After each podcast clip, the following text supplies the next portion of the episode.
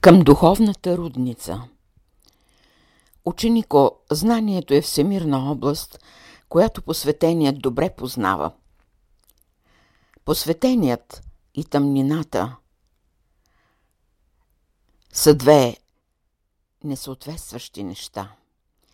Препятствията, които са като едно съществено условие за обикновения човек, за посветения те са степени, през които минават изостаналите души – какво е препятствието за обикновените души?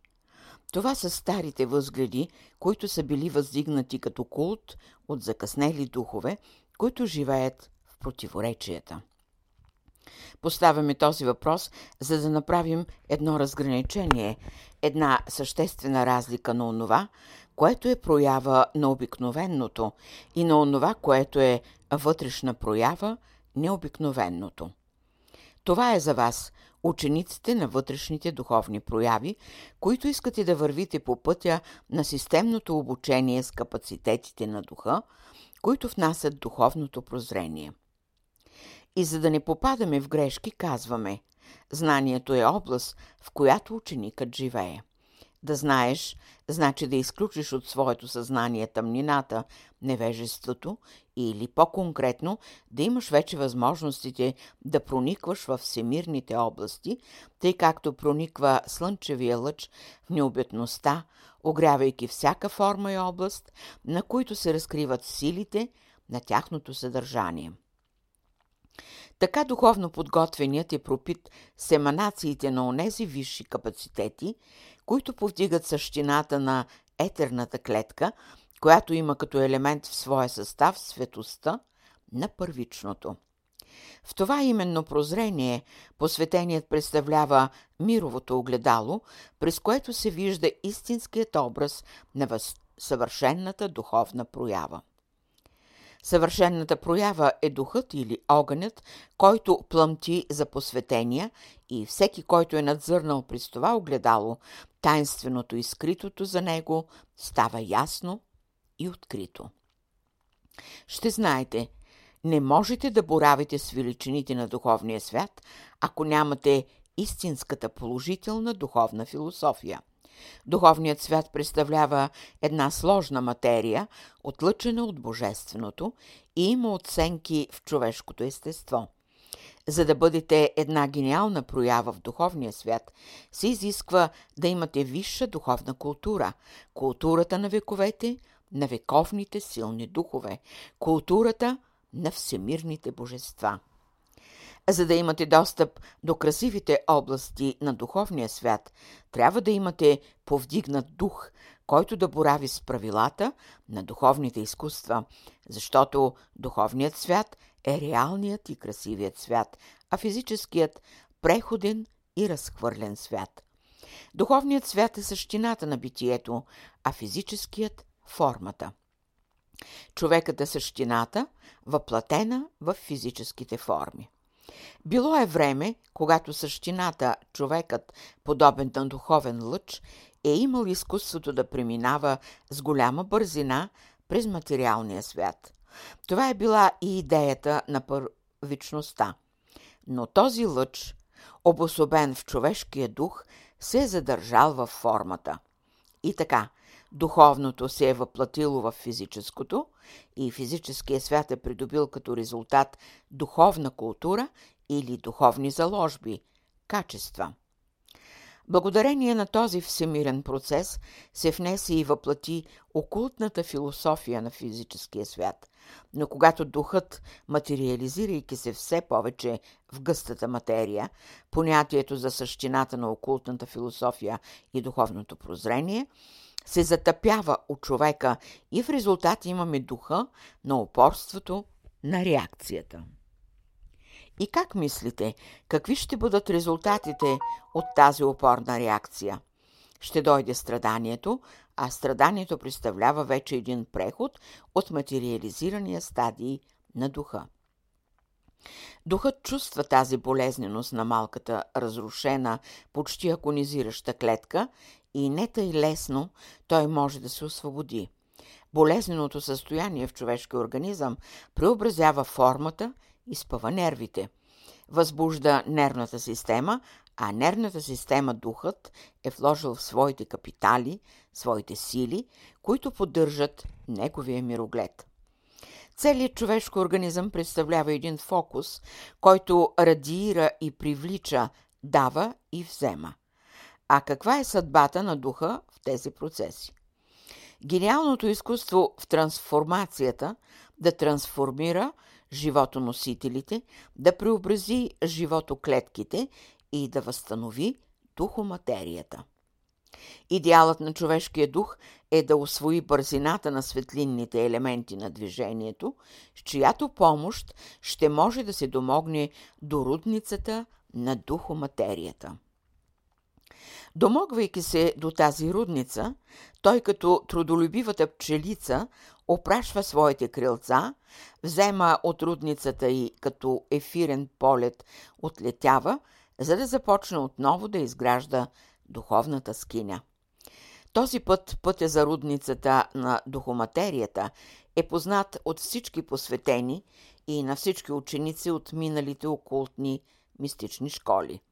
Те са бивали запознавани с богатствата на тази рудница.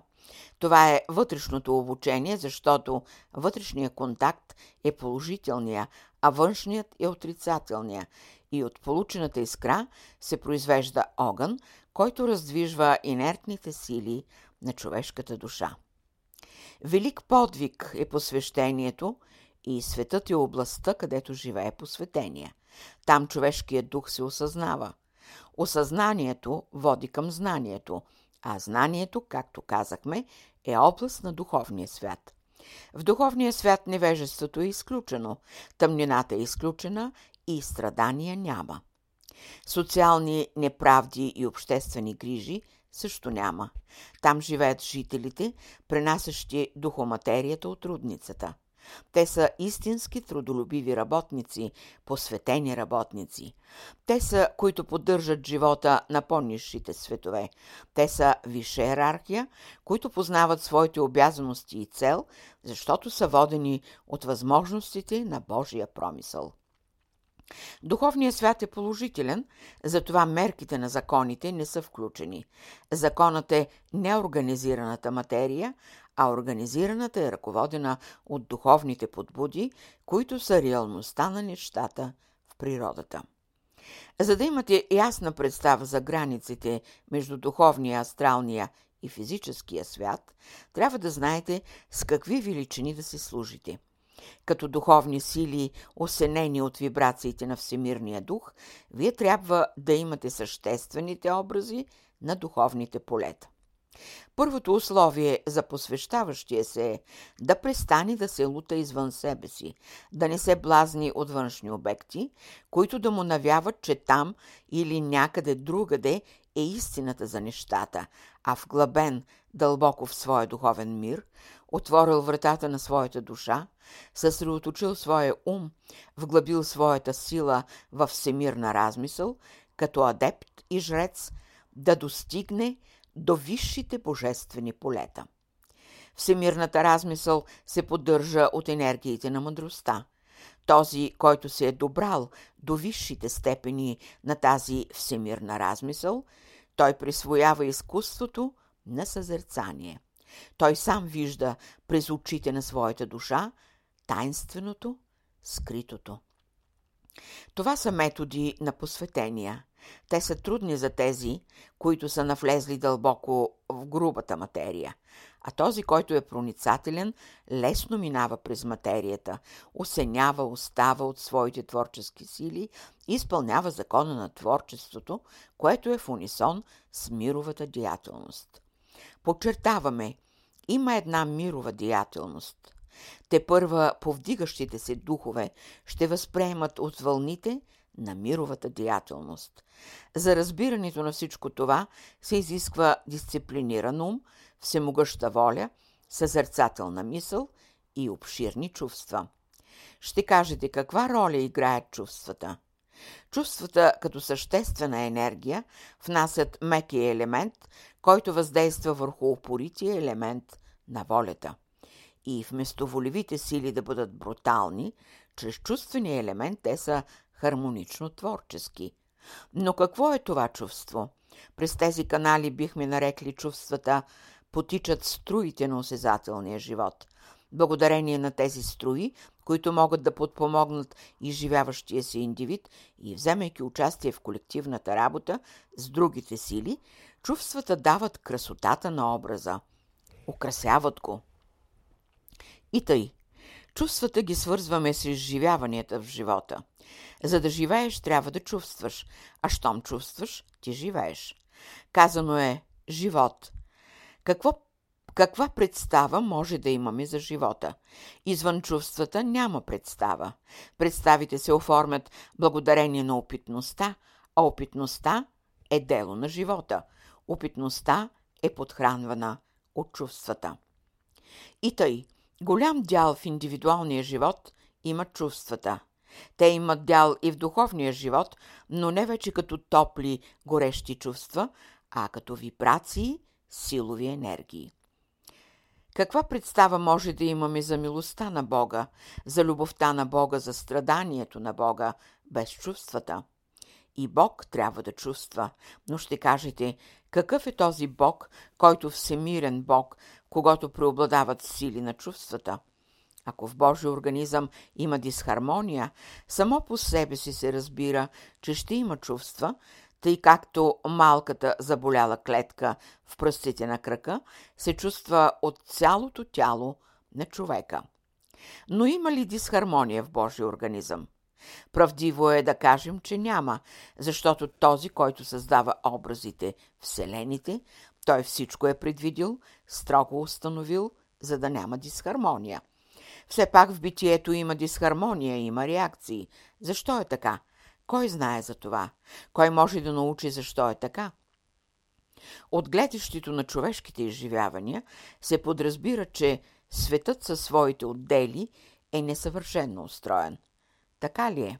И тази мисъл на големите критици до известна степен е правдива. Истина е, че битието още се устройва. Вярно е, че има тъмни зони, където разумният живот още не протича, че има небитие, за което още и боговете не знаят. Те не знаят за тази необятна неизвестност. Важен е въпросът, има ли в Божия организъм дисхармония? Ние сега виждаме Бога в миниатюр, като същество под форма и подобие, защото Бог е навсякъде, и в формите на битието, и в небитието. Но задава се въпросът, какво прави Бог в небитието? Казано на човешки език, там той си почива. Почива, за да започне наново да устройва, да създава. А божествените сили работят и в неустроените области, или казано в небитието. Когато така се излагат нещата, да не би да се вмъкне у вас мисълта, кой е пътят, който ще ни отведе в реалността, кои са силите, които ще ни приведат в духовния свят, в духовното царство, във висшия устроен свят. Ще се освободите първо от болезнените чувства, ще успокоите своето естество, ще хармонизирате духовните сили, ще дадете възможност простор на духа си, ще се хармонизирате с светлите сили, които пренасят от родницата духоматерията и заедно с тях ще преустроите себе си. Така преустроени, вие ще имате стабилна вяра, защото вярата е едно много силно чувство. Няма да я вземем като принцип. Това е възвишено чувство, което чувства нещата и ги излъчва като силна вяра. Така обогатили себе си, неминуемо ще настъпи у вас прозрението и като прилежни ученици, отведени в школата на духа, там ще се срещнете с плеяда адепти, които изучават големия план на Бога. Нека Бога у вас да трепти като сила, да живее като душа, да изучава като дух.